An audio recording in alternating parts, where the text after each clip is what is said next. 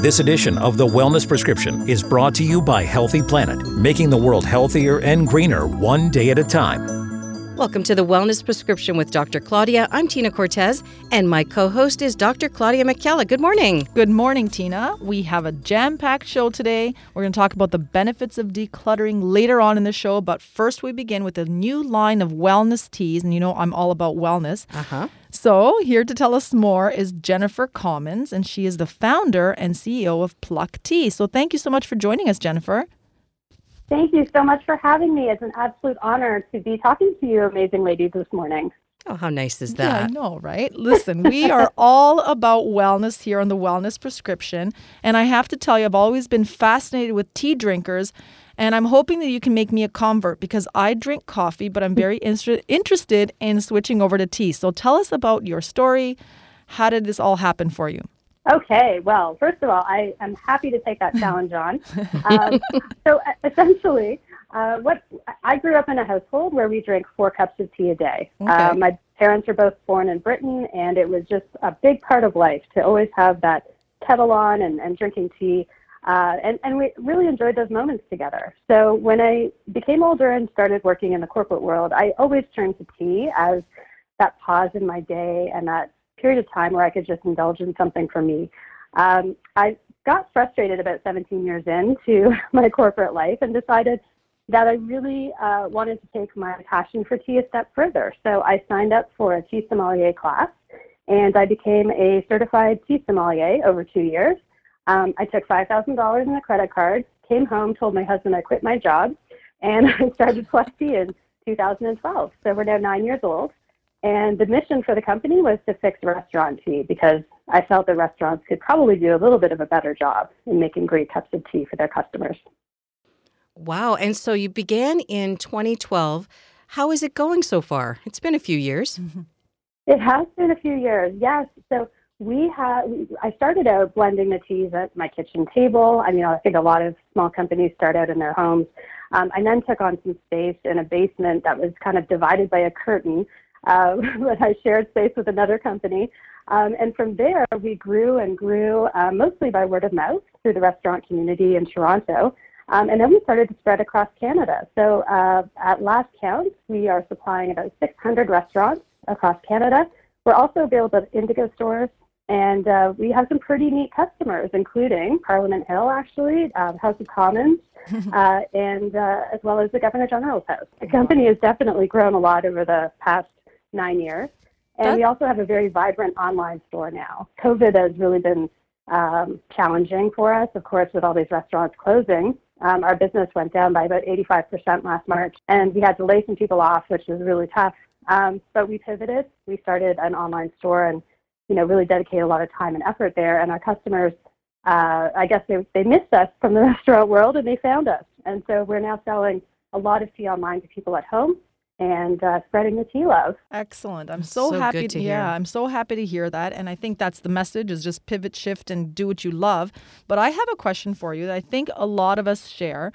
What is tea? So there's so much misconception about what tea actually is. Can you clarify that for us non-tea drinkers yet? You might be drinking tea and you don't even know it.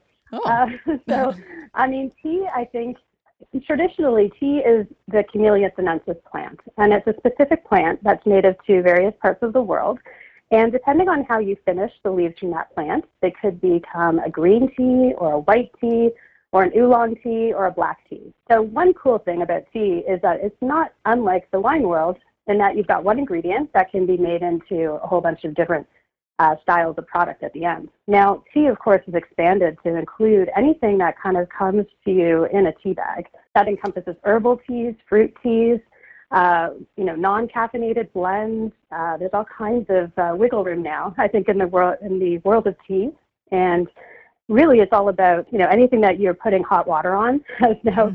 I mean, arguably, maybe coffee is a style of tea. I don't, I don't know if we will push it that far, uh, but it's it's really a, a very broad term. And I think that you know when you walk down the supermarket aisle for tea, it can feel a little bit overwhelming. So take us back a little bit. How did you get into the House of Commons and the Parliament buildings?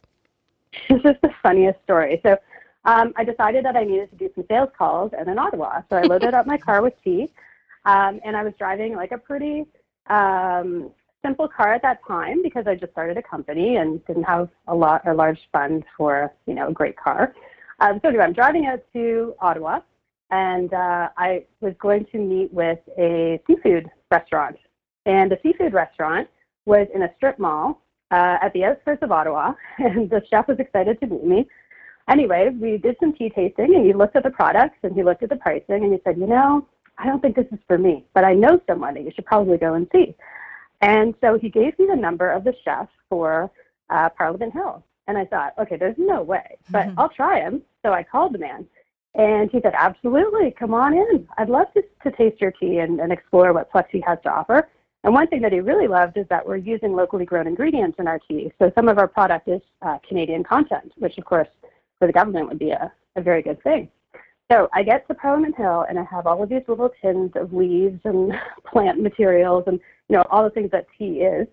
And I get to the security checkpoint, and some of the tea doesn't look like tea, right? It could be anything. So they're opening up all these tins, and I'm at the security checkpoint, and they're like, "What is this stuff?" Because it's all tea. Um, and in 2012, I mean, all of these blends were quite novel and different, and, and you know they hadn't seen that before. So I actually got a couple of customers um, out of that uh, exchange at the uh, checkpoint. Um, anyway, I got up to his office, and met with the chef, and he fell in love with it. And so he took the line on immediately, and we became the uh, tea company of record for uh, for Parliament Hill. And then he said to me, "You know, I have this friend. You should probably give him a call while you're in town." And he handed me the phone number for the chef for the Governor General's house. And I thought, okay, there's no way.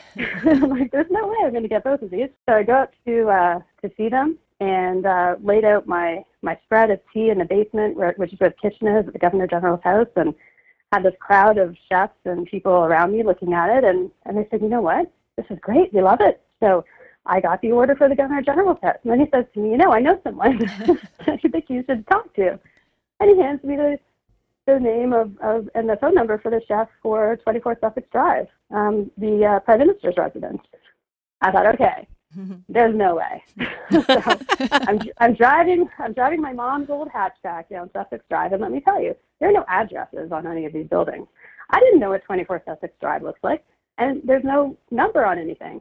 So I'm driving back and forth, and I notice there's this RCMP officer who's very large, um, standing in the driveway looking at me with this very confused expression. And he was a little bit worried because that's one area of Ottawa you cannot stop at, you cannot slow down at you don't want to look suspicious anywhere near there because it's all embassies and you know important people. I Google mapped it. I pulled off and I Google mapped it and I looked at the building and said, okay, I know which one it is. I pull in, and the same man is standing there and he said, can I help you?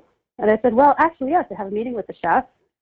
Mm-hmm. Well, you're in the wrong place. I said, oh no. He's like, go into the other driveway because you're a guest of the house. I thought, okay. So I go to this other driveway. And I meet with uh, another security person who knew I was coming and ushers me in and there's this little parking lot to the side of the house. And I said, okay, I should park here. And he said, well, no, you're a guest. You should park in front of the house. And I'm thinking, my mom's old hatchback parked in front of the prime minister's residence. I don't know. anyway, I walk in uh, and I had a meeting with the chef there, and she fell in love with it and ordered tea. And so in one day, I became a tea supplier to two or three of the most important uh, locations in Ottawa. That's fantastic. What a great story. But that leads me to asking the question of the wellness component of your teas.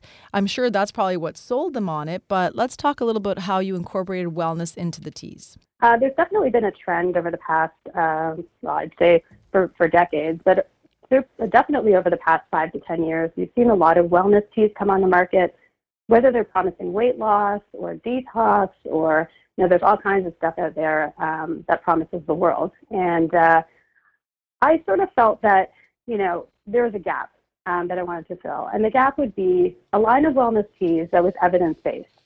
So, working hand in hand with a nutritionist to uh, gather the research and to create blends that are not only delicious, um, but also that are very effective um, and safe.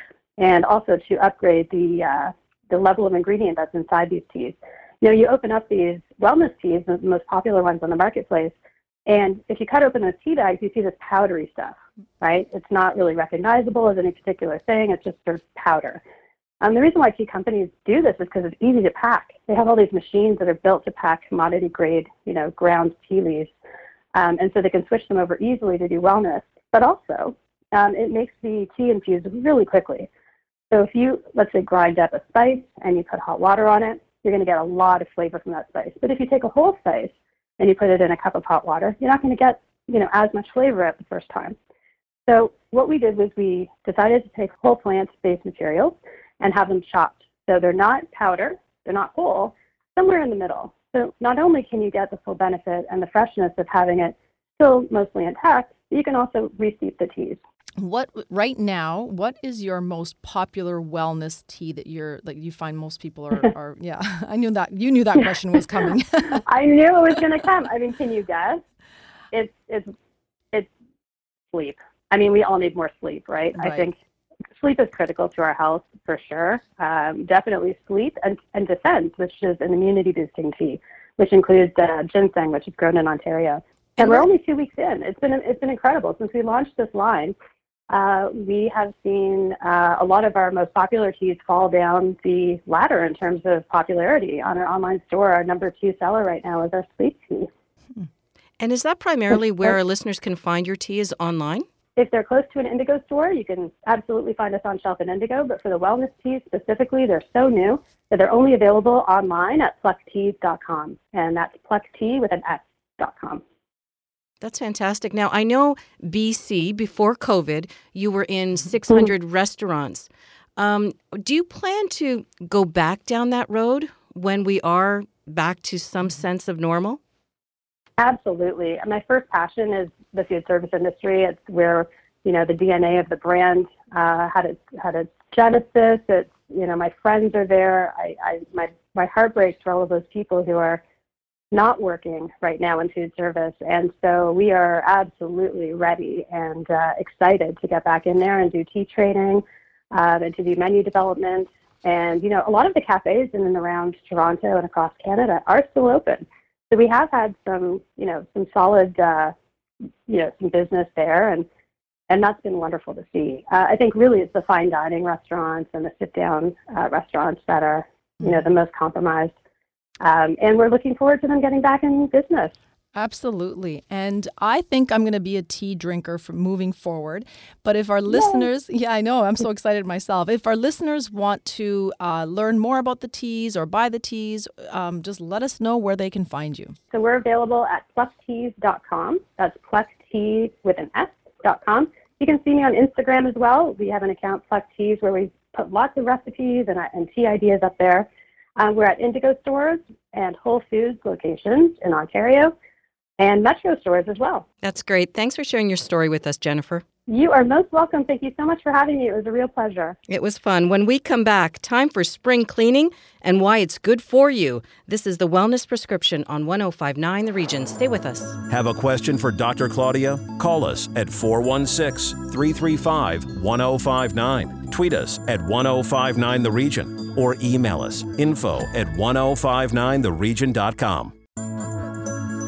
The Wellness Prescription with Dr. Claudia on 1059 The Region. You're listening to 1059 The Region. Welcome back to the Wellness Prescription. I'm Tina Cortez. And I'm Dr. Claudia. Our next guest is Varsha Singh. She is the owner of ClutterBGone.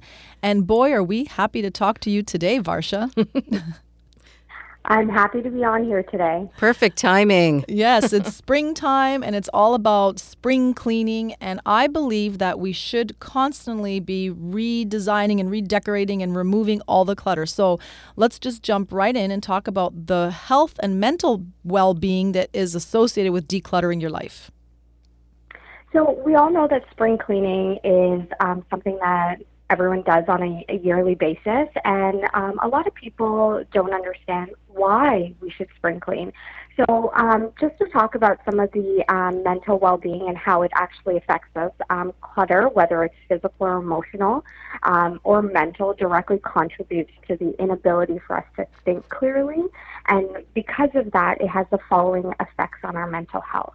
So we've noticed with our clients that um, typically clients will have higher stress level, they'll have higher anxiety level, um, encourage depression through the clutter. Um, they find that socially they are isolated. Obviously, if we talk without 2020 as the um, quarantine aspect of life and being isolated from friends and family. But uh, previous to COVID, uh, people found with clutter it was socially enabling and um, they weren't able to uh, really be themselves, and so they felt very isolated with that.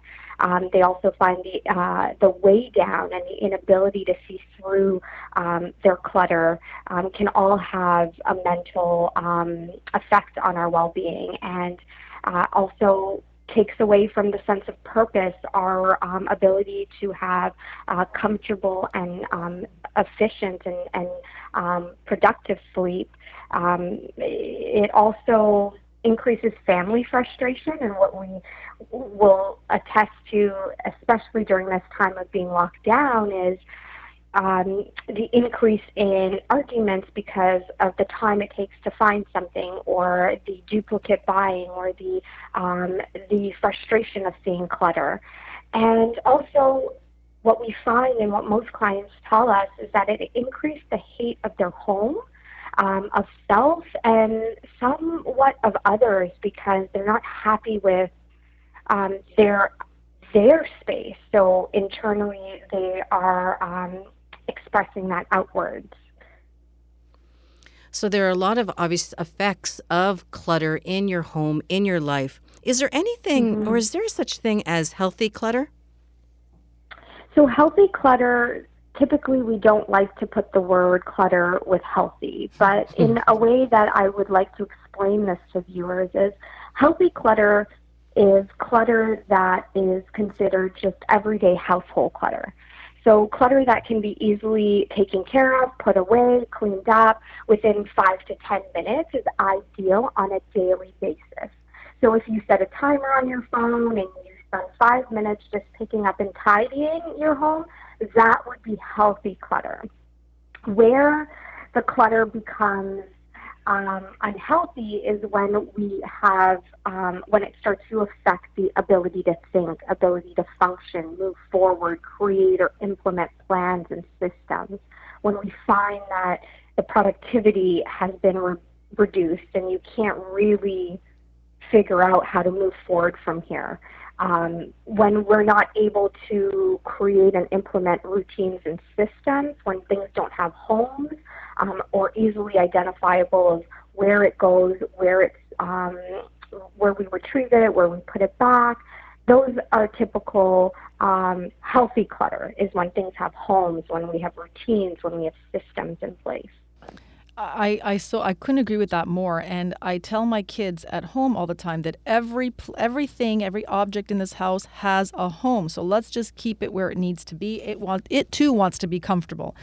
I love that we're talking exactly. about this. And Tina and I just discussed really briefly before this that I decided that I need to declutter my clinics and it's such a good feeling because it's something that's been bothering me during this pandemic that I need to clear out some old textbooks maybe make a donation somewhere are you too finding that during COVID, more people are inclined to wanting to declutter and reaching out to your company more?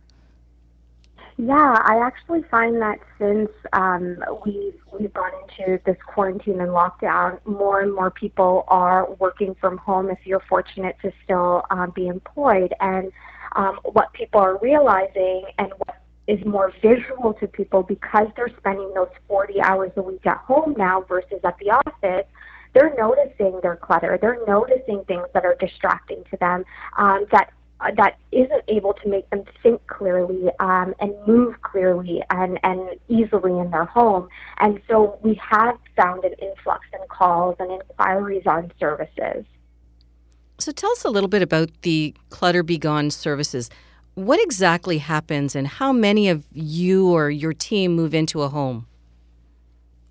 So at ClutterBGone, we help our homeowners and small businesses to declutter and organize their spaces so they can enjoy a free, clutter free environment. And with our attention to um, detail paired with the warm, compassionate service that we provide our clients, we're able to personalize experience fitting their particular needs. So every um, meeting with our clients starts with either a five or 10 minute um, intake conversation just so I can understand a little bit more about our clients from there, I would do a consultation and needs assessment with our clients that typically runs about an hour to an hour and a half. I look at things like their space, the volume. I understand how they think, how they function, how that space needs to function for them or their family. Um, and then from there, we look at what works for them, what doesn't work for them, what their vision and goal is for the spaces. And then I would essentially quote and let the client know how long it will take to complete. Once they move forward, a team of two organizers typically will go into the space and work with the client hands on to uh, follow our three step process of uh, sorting and identifying um, larger categories within the space, ensuring that we touch everything. And then we would have clients either purge or pare down based on those categories. So our team would walk you through the categories, the larger categories, and you would determine the volume that you're keeping versus the volume that you're ready to let go of or pare down.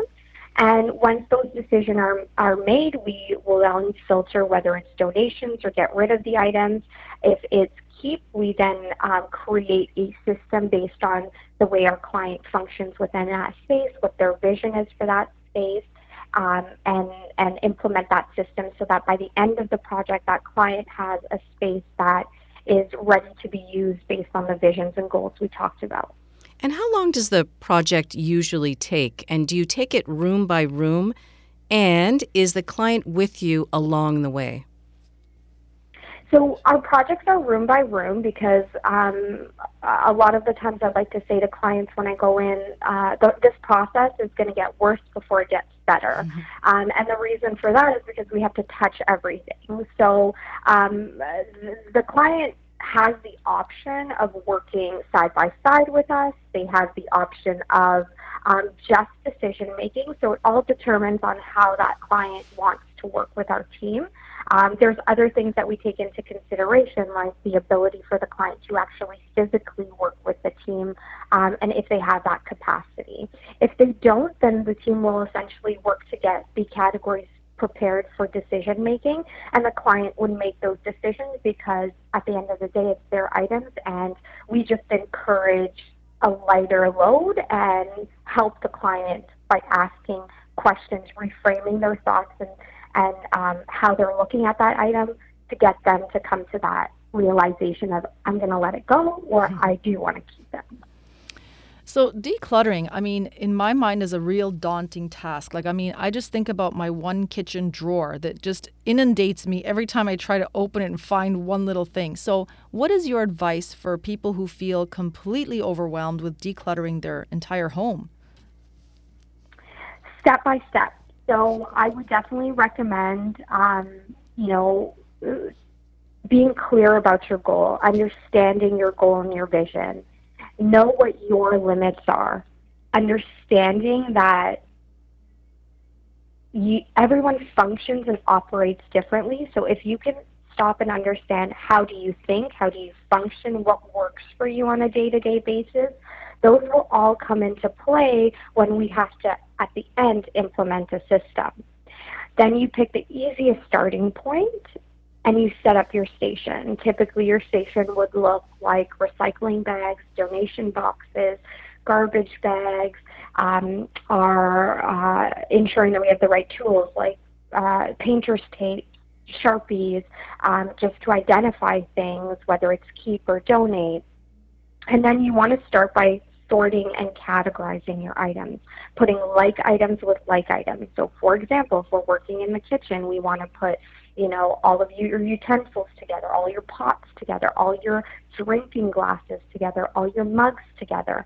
And through those large categories, once the categories are set up and you've touched everything in the space, you will then go through the categories and pare down. Once you've pared down and you see the volume that you're keeping, you can then look at the space and again, how do you function? Are you right handed? Are you left handed? And all of those things will determine okay, well, should my spice go on the right hand of the stove or the left hand of the stove? So, those are all things that we look at functionality um, of a space for our clients. And has your process changed during this time of COVID? The three step process that we follow has been the same because we find that that works. Having the client see what they have, have the client make decisions, and then implement. Um, what has changed for us is how we operate with our clients. So ensuring that we have the PPEs, ensuring that we're keeping the safe distance. Um, things like, you know, not being able to work in certain regions have really um, affected some clients, especially those who are of um, the senior age who physically need the help and can't do this on their own. And unfortunately, our service is not considered essential during this time. So, I have one more question for you. So, I have a personal rule in my own kitchen where if I buy one thing, then something else has to go so I don't have repeats. So, if I'm buying another new spatula, the old one has to go out the door. Is that a good way to kind of keep things under control? it's a good way to keep things under control, but you have to have the time and um, the awareness to be able to do that. So even before you purchase, what I like to say to clients is if you're not going to the store or the mall with a list, to really before buying or spending that money to ask yourself, does this have a home? Will it replace something? Or do I even have space for it? And where will it go? Those are typically the questions that you should ask yourself before you even make the decision to take out the, the credit card or the debit card to purchase. Um, and once you determine and answer those questions, when you get home, the next step is to pull one out or what you're replacing it with and, and make that initial change. Um, another recommendation is each household should have a donation spot or a donation box or a basket, similar to the way that we have our laundry basket.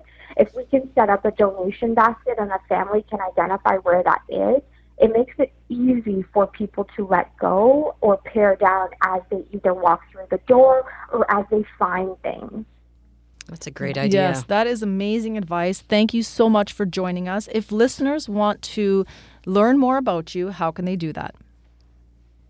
Well, just as I mentioned, the steps of you know decluttering and organizing. The best way that clients can reach us is through our website at clutterbegone.ca, and um, there they can actually check out our um, our decluttering checklist. So if they put in an email, there's guided steps to help our clients who want to try decluttering themselves. Um, so that's a great tool that clients can utilize. Excellent. That's terrific. Thank you for joining us. And Dr. Claudia, please remind our listeners how to follow you. You can find me on Instagram at Claudia underscore Macchiella or my website, claudiamacchiella.com. That's our show for previous broadcasts of the Wellness Prescription. Or for the podcast edition, go to 1059theregion.com. Thanks for listening. The Wellness Prescription was brought to you by Healthy Planet. Order online at healthyplanetcanada.com or go online to find a location nearest you.